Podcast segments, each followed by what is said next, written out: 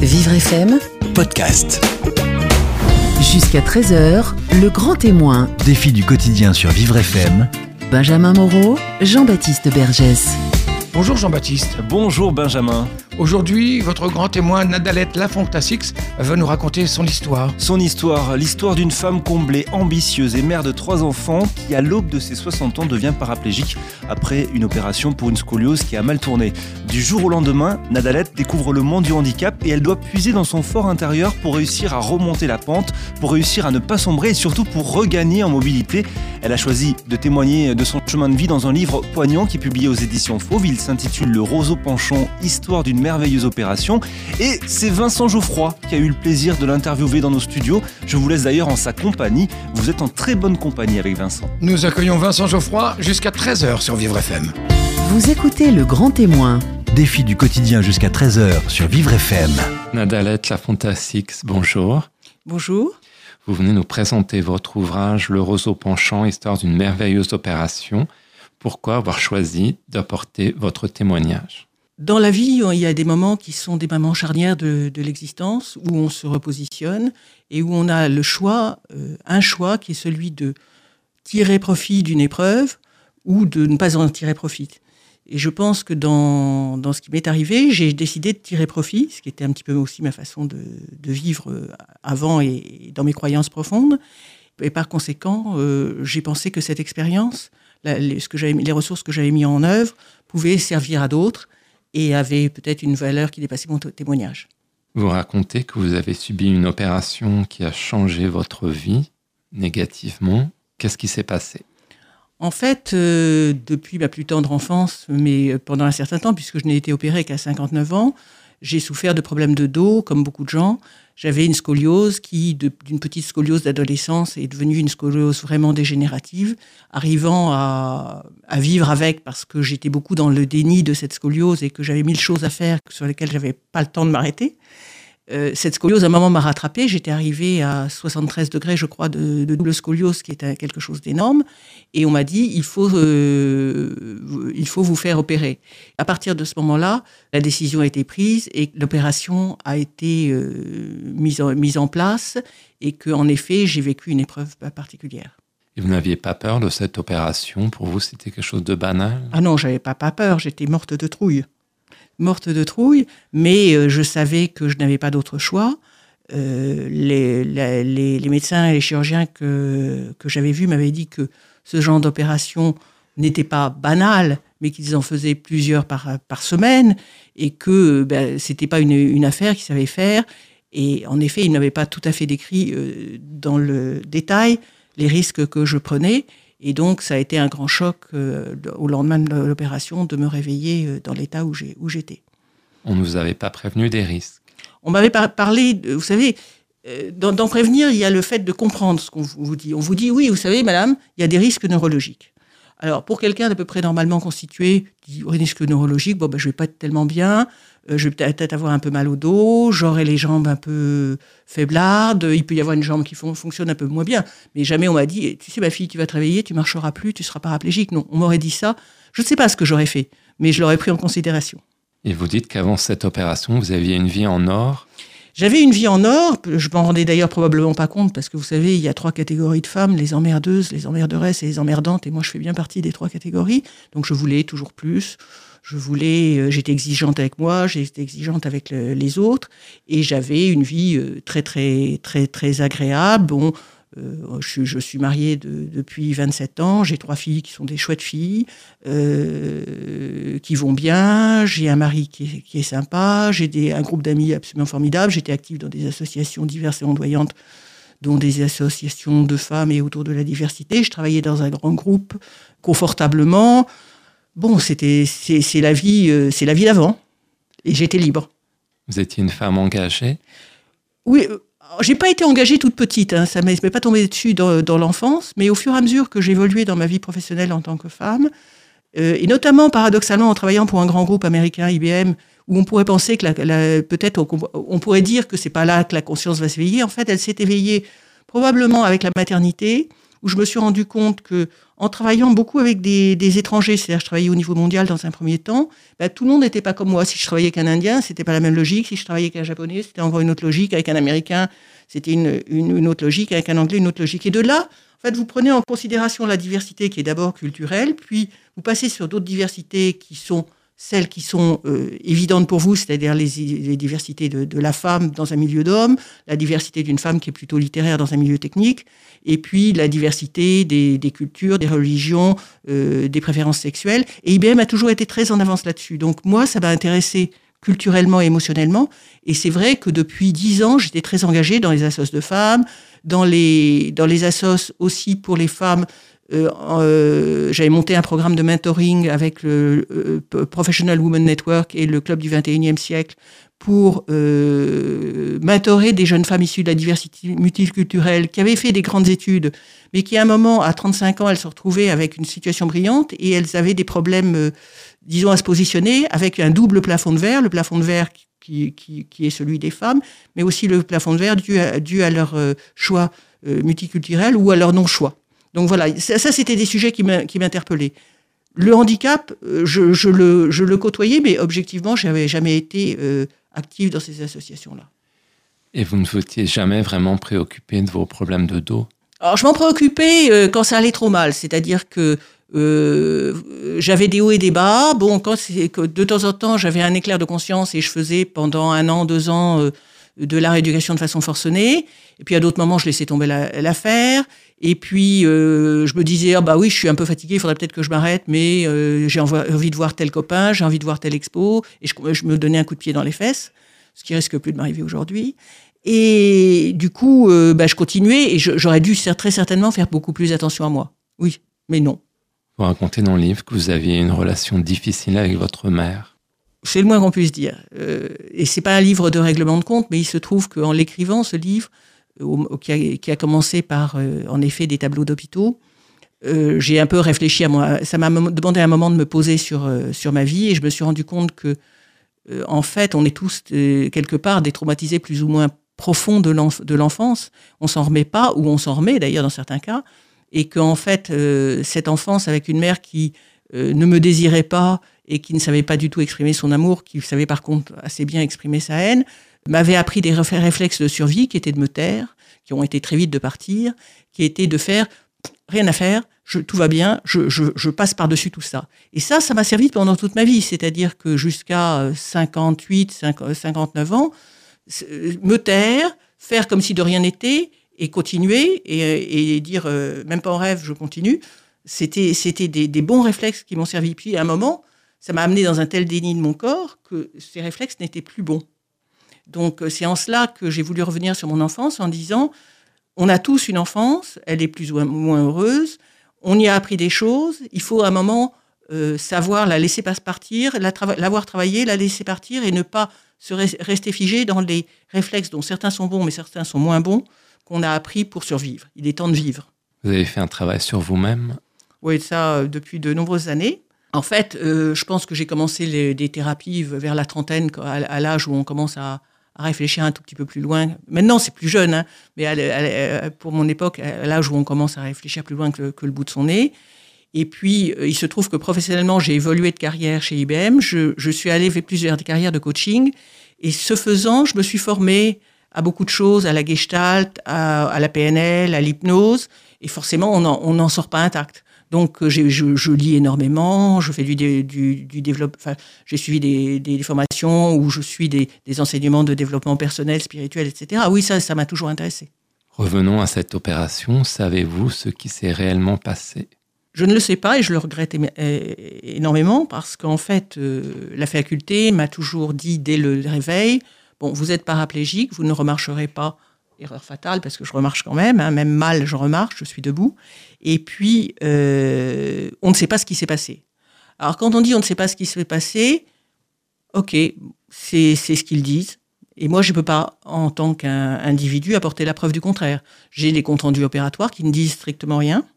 J'ai ce que m'a dit un chirurgien. J'ai pas de raison de mettre en, doute sa parole a priori. Maintenant, j'ai aussi tout ce que j'ai entendu autour de moi pendant les mois où j'ai été en rééducation, ce que des gens depuis m'ont dit en me disant, bon, ben, probablement, en effet, il y a eu une lésion de la moelle en L1, L2. Est-ce que, comment s'est fait cette lésion? À, quoi l'attribuer? On ne me le dit pas. Le, disons que la rumeur publique dit tu as été vraiment très redressé. En effet, j'ai gagné 6 cm dans l'opération. Et, en te redressant peut-être trop ou trop vite, ben, la moelle a été lésée. Et quelles étaient vos impressions à votre réveil? Incompréhension. Bon, bien shooté hein, quand même. Donc, euh, il n'y avait pas que, de l'incompréhension euh, men- mentale.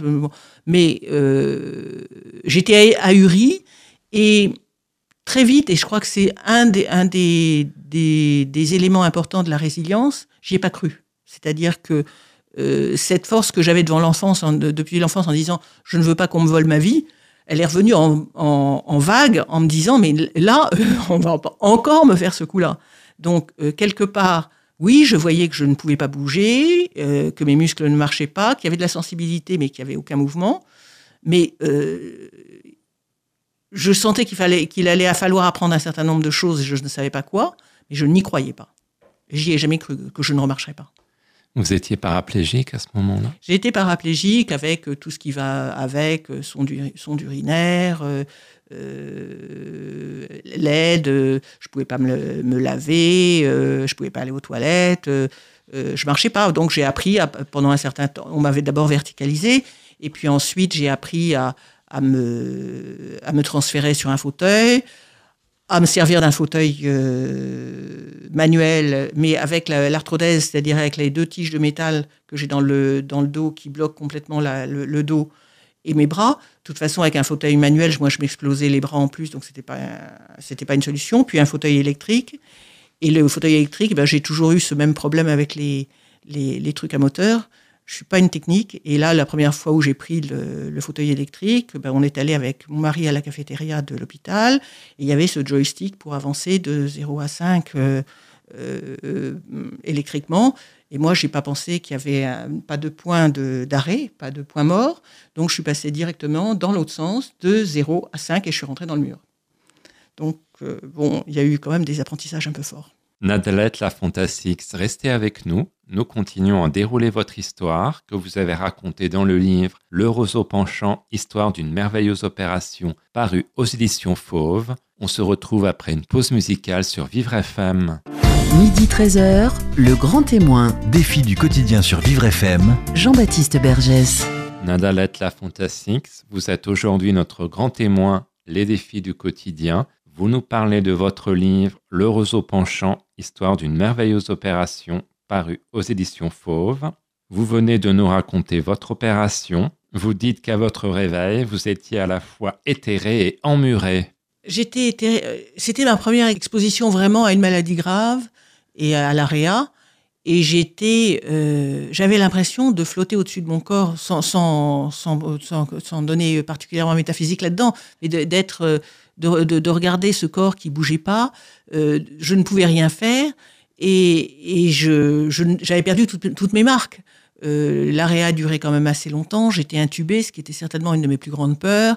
Euh, j'étais dans un état d'ahurissement euh, et d'épouvante profond et de peur profonde euh, et seule parce que bah, j'avais des visites de proches mais les nuits et les, les jours sont longs à l'hôpital et j'étais j'étais seule et ça a été un moment oui très difficile Vous n'aviez jamais pensé que vous pourriez avoir une perte d'autonomie? Je négociais avec moi-même, c'est-à-dire je me disais euh, bon ben c'est pas grave en fait si je cours plus parce que je cours pas déjà, mais je pensais pas que j'arriverais à la perte d'autonomie que j'ai aujourd'hui, c'est-à-dire qu'aujourd'hui oui je suis debout, euh, je marche avec une canne et, et je peux marcher à l'intérieur sans trop de problèmes s'il y a des murs ou des tables ou des objets pour me rattraper, mais depuis trois ans j'ai pas été capable euh, parce que mes jambes lâchent avec les douleurs neuropathiques euh, régulièrement, de prendre ma canne et de sortir seule pour aller au bistrot du coin prendre, euh, prendre, un, prendre un, café. Donc la perte d'autonomie et la perte de liberté, je ne l'ai pas, heureusement, euh, je n'ai pas, j'ai pas percuté dessus. Heureusement. Vous avez pu beaucoup récupérer malgré tout J'ai récupéré quand même des choses essentielles. J'ai récupéré le fait d'aller- de, me doucher, de- d'aller aux toilettes toute seule, euh, de me laver, de de m'habiller quasiment seule. Euh, j'ai même passé euh, mon permis de conduire handicapé cet été.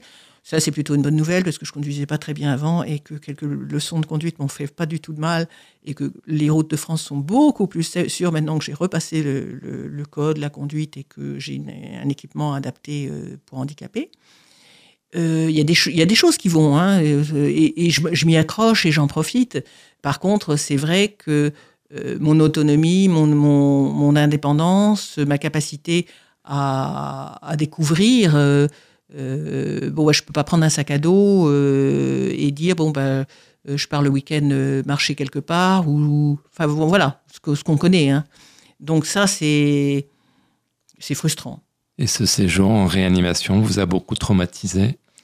Ce séjour en réanimation, c'est amusant ce que vous dites parce que hier je parlais avec une, amie anesthésiste et elle me dit euh, tu sais, on ne se rend jamais compte quand on est dans ces services de réa de ce que pense le patient et c'est ce chapitre sur la réanimation. Je voudrais le faire euh, lire à tous mes étudiants parce qu'en fait, euh, en réa, il y a un autre temps. C'est, euh, on est complètement livré, c'est-à-dire que le, le c'est comme si votre corps n'existait pas, c'est comme si votre esprit n'existait pas. On est comme une poupée, comme un mannequin dont quelqu'un se sert. Et c'est- un sentiment assez déprimant. Et en même temps, comme on est complètement impuissant, quelque part, on est obligé de s'intéresser à quelque chose. Enfin, moi, j'étais obligé de, m'intéresser à quelque chose. Donc, je regardais euh, les médecins, ce que racontaient les, infirmiers, les aides-soignants. J'essayais de, me raconter des petites histoires pour savoir comment était leur vie, euh, qu'est-ce que je, je subodorais. Enfin, c'était bizarre. C'était très bizarre. Vous écrivez L'incapacité est une petite mort sociale. Alors ça, je le crois vraiment parce qu'en fait, il y a très peu de gens autour de moi qui se rendent compte que euh, c'est une souffrance quand on ne peut pas euh, librement sortir dans la rue, que c'est une souffrance de ne pas pouvoir décider de qu'on a envie de voir tel film ou qu'on a envie de d'aller acheter euh, trois carottes et d'aller les acheter soi-même. Donc, euh, c'est aussi une incapacité. Par exemple, moi qui étais très active dans mes associations de femmes, il il faut pouvoir y aller, il faut pouvoir aller, dans des endroits où il y a plein de monde. Ce qui veut dire que aujourd'hui, par exemple, je voudrais aller euh, à un truc qui s'appelle le Parlement au féminin. Ben, c'est toute une intendance. Il faut que j'ai 4-5 copines qui soient prêtes à prendre le relais euh, pour que je puisse aller aux toilettes, être assise, re- remonter, pas être bousculée dans la foule. Enfin bon, bref, c'est compliqué. Vous employez des mots forts, vous parlez d'un chemin de croix. Ouais, C'est le judéo-chrétien qui remonte. hein. Mais oui, c'est un chemin de croix parce qu'en fait, euh, quelque part, euh, il y, a, les étapes et, puis euh, ce qu'on peut espérer, c'est qu'au bout, il y a la résurrection. Mais globalement, oui, il y a, eu des, moments très, très durs et quand, après avoir pris en plein front le, handicap même, enfin la, paraplégie, et que quand je commençais à peine en, mars 2015 à remarcher avec un déambulateur, et que sont arrivés ce que connaissent quand même beaucoup de gens handicapés, les douleurs neuropathiques, ce qui est un vrai sujet. euh, là, euh, on était quand même dans, la, cro- dans, dans le moment où, où sous la croix, euh, Jésus-Christ est retombé. hein. Donc oui, c'est un chemin de croix. Vous avez souffert de très fortes douleurs. J'ai souffert et je souffre de très fortes douleurs. Des douleurs dues à l'arthrodèse parce que normalement, quand on a ce genre d'opération, il faut avoir de très bonnes jambes. Là, euh, sur les jambes, ça a été très léger. Donc, euh, j'ai pas- pas un dos bloqué. Donc, je sollicite énormément mes bras et mes épaules qui sont complètement explosés. Et là-dessus, sur les jambes, en dehors de leur faiblesse propre, est arrivé ce qu'on appelle les douleurs neuropathiques qui sont très perturbantes d'une part parce qu'elles font mal et puis les syndromes des jambes sans repos parce que c'est douloureux, mais aussi très perturbantes parce qu'on ne peut pas les communiquer. Expliquez à votre entourage qui n'a jamais vécu ça ce que c'est. Moi, je suis, j'en suis incapable et je ne crois pas qu'il y ait grand monde qui le sache. C'est, pas communicable à quelqu'un qui, ne les a pas, qui, qui n'en a pas. On peut en parler entre handicapés. euh, quand on se retrouve, on sait de, quoi- de quoi on parle. Donc, du coup, euh, il y a cette douleur permanente euh, et elle est très fatigante. Vous vous décrivez comme une handicapée handicapante. Que voulez-vous dire par là? Le fait d'être handicapé, ça handicape aussi mon entourage et que c'est une souffrance pour mes proches, pour ma famille, dans la mesure où euh, la famille est un système et que dans ce système, quand il y en a un des, un des éléments qui euh, faiblit ou qui n'a plus les mêmes capacités, euh, ça empêche euh, ou ça oblige les autres à, mo- à modifier leur, leur comportement et leurs habitudes et, et c'était pas non plus leur choix. Et votre mari Jacques vous a beaucoup soutenu? Mon mari m'a beaucoup soutenu. Il a été d'un grand courage. Et c'était difficile parce que il avait acheté en quelque sorte, euh, il y a 27 ans, une femme hyperactive qui, l'agaçait certainement fortement dans son hyperactivité, mais qui assurait toute une série de choses. Et du jour au lendemain, pof, il s'est retrouvé avec une espèce de légume dans un lit, et puis il a eu à gérer tout ce que je gérais à la maison et, sans problème, parce que c'était, c'était ma façon de vivre, plus moi, plus les enfants, plus les dossiers administratifs, et venir me voir euh, à Garches avec une heure de, trajet tous les jours. Et puis quand je suis revenu à la maison, ben, il a fallu tout me modifier dans la maison pour moi. Et euh, là où on était deux indépendants, euh, amoureux, mais ayant chacun leur autonomie et, et contents de cette autonomie, il s'est trouvé avec quelqu'un qui dépendait de lui et qui était, ce qui n'était pas son choix de vie.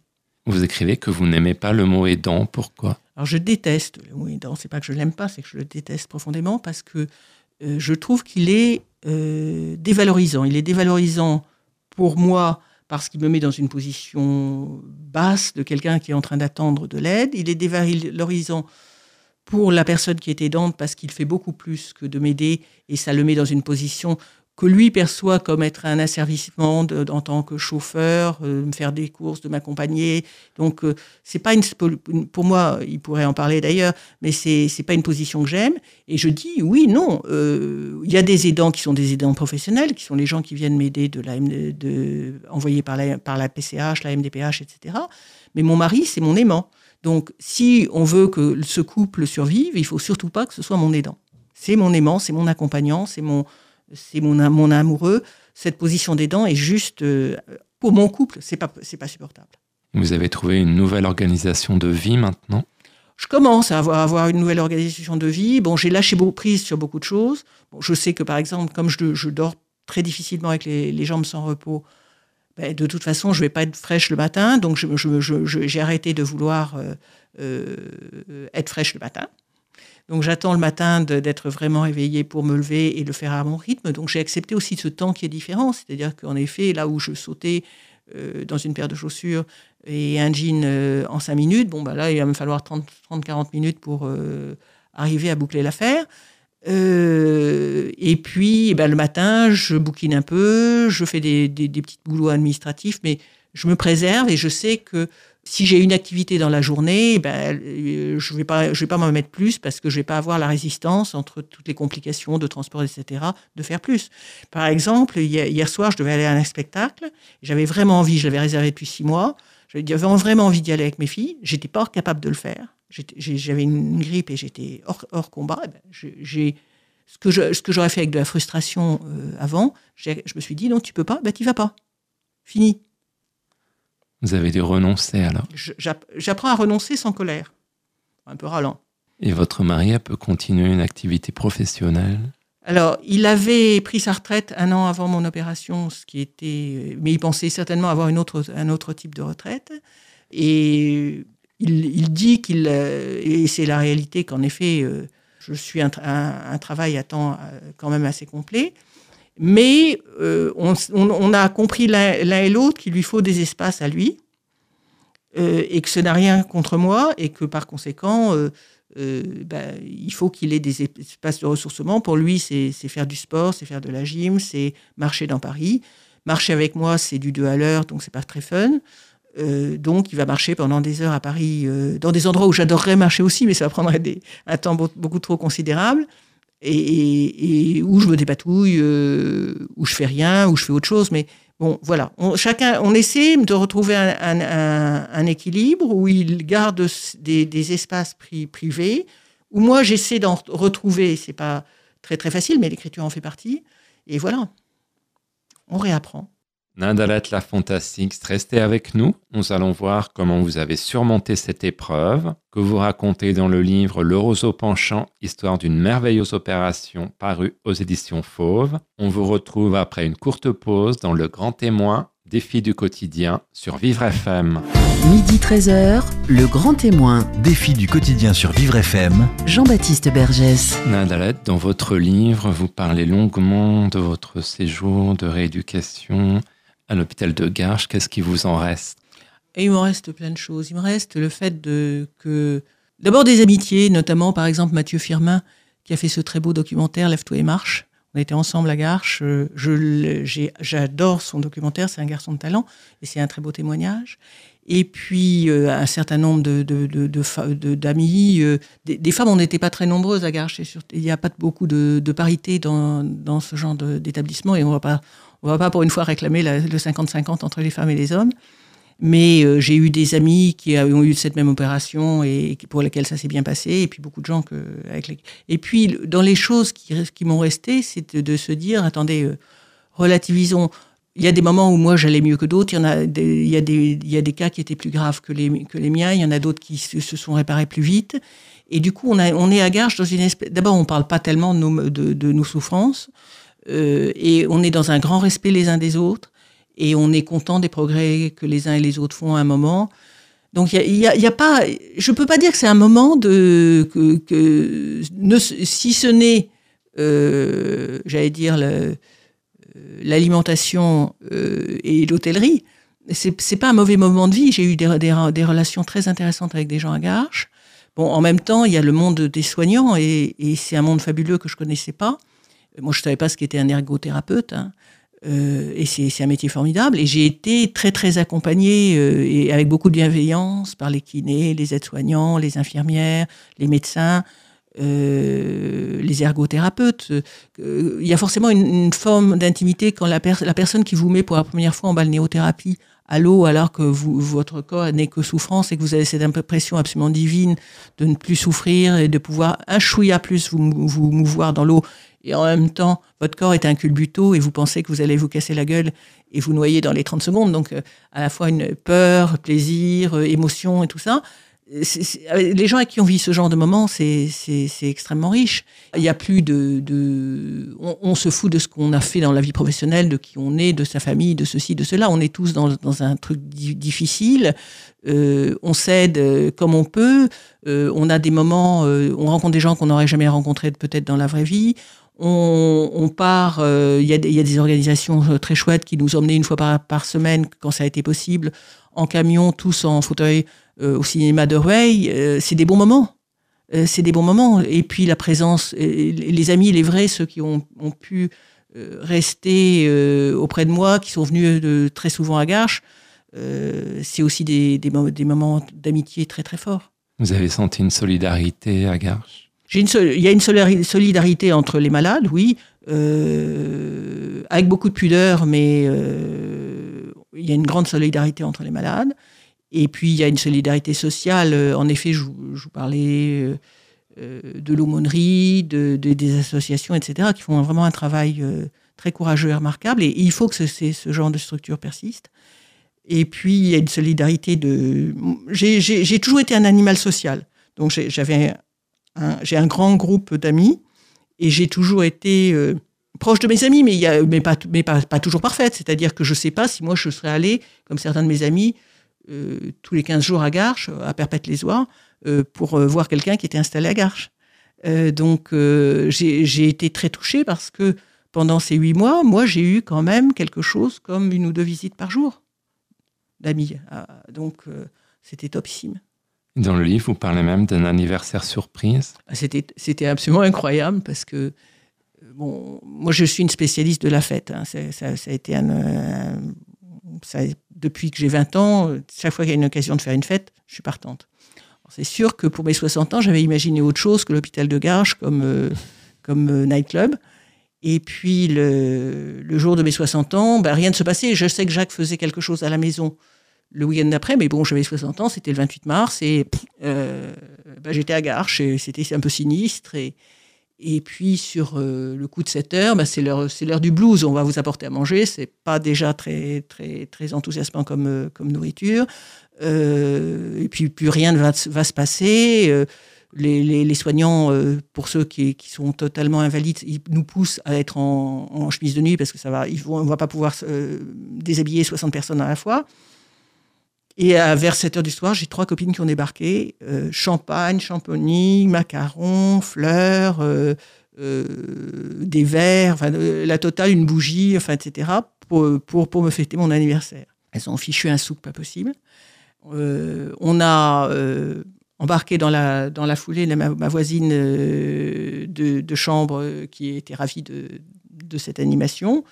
Les médecins, les internes sont passés, à mon avis, ils étaient plus intéressés par euh, de, de, voir mes copines euh, qui, foutaient, qui foutaient un peu le bazar que, que par le, le, dossier médical à ce moment-là. Mais c'était hyper, hyper, chouette. Ils ont fait comme s'ils ne voyaient pas qu'on était en train de légèrement picoler. Enfin, à l'époque, euh, surtout elle, parce que moi, c'était le champonis. Euh, et c'était vachement sympa. Vous avez aussi droit à une permission un jour pour faire la fête. Oui, vous savez, on ne refait pas les, les, équipes qui gagnent. En fait, euh, une de mes filles avait ses, ses, ses 20 ans.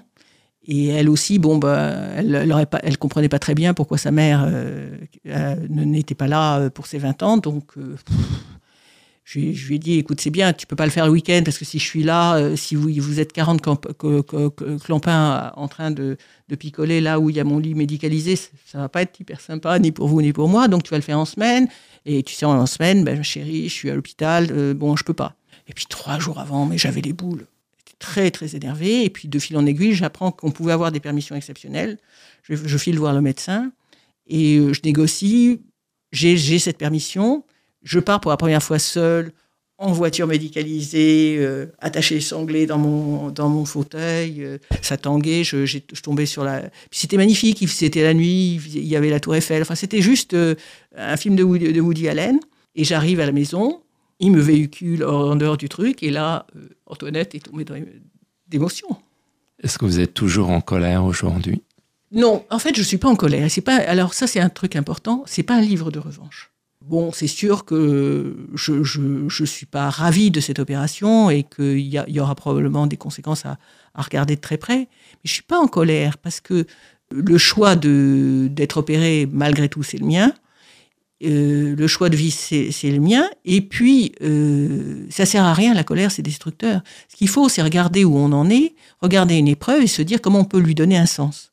Bon, un sens, ça a été pour moi d'évoluer, parce que je reconnais que j'étais euh, beaucoup plus rigide, et, et, fatigante avant. Bon, je suis encore très rigide et très fatigante, mais ça s'est amélioré. Et puis, aussi, ça a été d'écrire quand j'avais 20 ans, j'avais dit dans ma famille un des, des, des trucs que j'ai peut-être dû oser dire, c'était de dire oui, j'aimerais écrire, donc je pourrais peut-être faire euh, des études littéraires, du, journalisme, je sais pas. Et mon père m'avait regardé en me disant euh, hm, peut-être secrétaire. Et puis, bon, office, on avait, on, avait enlevé le bœuf. Et puis après, bon, j'ai eu une carrière professionnelle très plutôt intéressante et réussie, mais jamais le temps de, de me poser. Et puis là, euh, bah, j'ai eu le temps de me poser. Et à un moment, j'ai commencé à écrire, donc à peu près un an après mon opération, des tableaux d'hôpital, et puis ce, texte fort violent sur, sur mon enfance. Et tout ça, c'est toute la mosaïque s'est mise en place un petit peu comme, comme un tableau pointilliste. Et à un moment, je me suis retrouvée en me disant, mais oh, t'as fait quoi? T'as fait un bouquin? Et là, il y a une, une, grosse décision qui est, qui, est, qui est à prendre. Après avoir fait lire le draft euh, le brouillon à Jacques parce que si euh, il m'avait dit euh, touche pas au Grisby, j'aurais quand même révisé mes positions. C'est de dire bon, maintenant pendant des années, j'ai été celle qui promouvait les l'autre, qui travaillait, etc. Maintenant, c'est le, plaisir, c'est accepter de, de me dévoiler, c'est accepter de m'exposer, et c'est accepter de prendre le risque à la fois de l'échec et de la réussite de, de, de ce livre. Et c'est vrai que à ce moment-là, j'ai pris la, la, la, la, belle décision pour ma vie, c'était de dire, OK, je, je, je finis ce, ce, ce, livre, je trouve un éditeur et je, et, et, je, et je deviens écrivain. Vous avez décidé de ne pas porter plainte? C'est un, un chouïa plus, plus complexe. En fait, on est dans de, plusieurs phases. Pour être tout à fait honnête avec vous, on a une assurance pour l'instant accident de la vie. Euh, et on, on, regarde la façon dont ils euh, vont ou non indemniser sur, sur handicap. Je ne suis pas certaine complètement que euh, les assureurs euh, euh, aient pour but d'indemniser complètement les gens. Donc j'attends pour l'instant d'en avoir la preuve ou de savoir si c'est une assurance alibi. Bon, pour l'instant, j'ai fait des, visites d'experts. Je suis un peu, un peu, j'attends les résultats. On va voir ce qu'il en sort. Mais de toute façon, sinon, j'ai une, assurance juridique comme tout le monde, comme beaucoup de gens. Et s'il faut, euh, bon, on va, je vais repasser par la case euh, avocat, omnia, etc. Mais j'avais pas envie de m'en occuper pour l'instant. C'est-à-dire que euh, on peut pas être sur tous les fronts. Est-ce que vous avez d'autres projets d'écriture? Non, pour, oui et non. C'est-à-dire que Non, parce que là, je vis l'instant présent. C'est-à-dire, je vis que ce livre vient de sortir, je vis son, son, son lancement, je, je, je, profite de, je profite d'être là aujourd'hui avec vous et de cette interview, mais bien. C'est-à-dire que je, je, suis en train de me projeter dans demain, je suis là. Et je suis contente de ça. Euh, et puis, euh, voilà, et d'accompagner de, ce livre dans son lancement. Oui, je vais réécrire. J'en suis persuadée, mais je vais laisser les choses se faire en moi à leur rythme. Je vais pas me mettre la rate au courbouillon. C'est très différent. Donc on peut espérer pouvoir lire de nouveaux livres de, de la sans, sans forcément passer par une opération pour pouvoir écrire un livre, oui.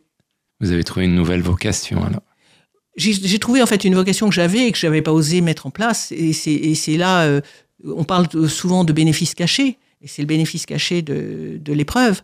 C'est-à-dire qu'en effet, ça m'a donné le temps et l'énergie de, de me consacrer à l'écriture. Et le retour que j'ai à la fois sur le témoignage sur un plan résilience, mais aussi sur le témoignage sur un plan écriture, il est quand même euh, excellent euh, et, et, et il, me, il, me, donne toutes les raisons d'espérer. Ah, merci beaucoup Nadalette. Je rappelle, votre livre s'appelle Le roseau penchant, histoire d'une merveilleuse opération aux éditions Fauve. Merci beaucoup pour votre merci témoignage.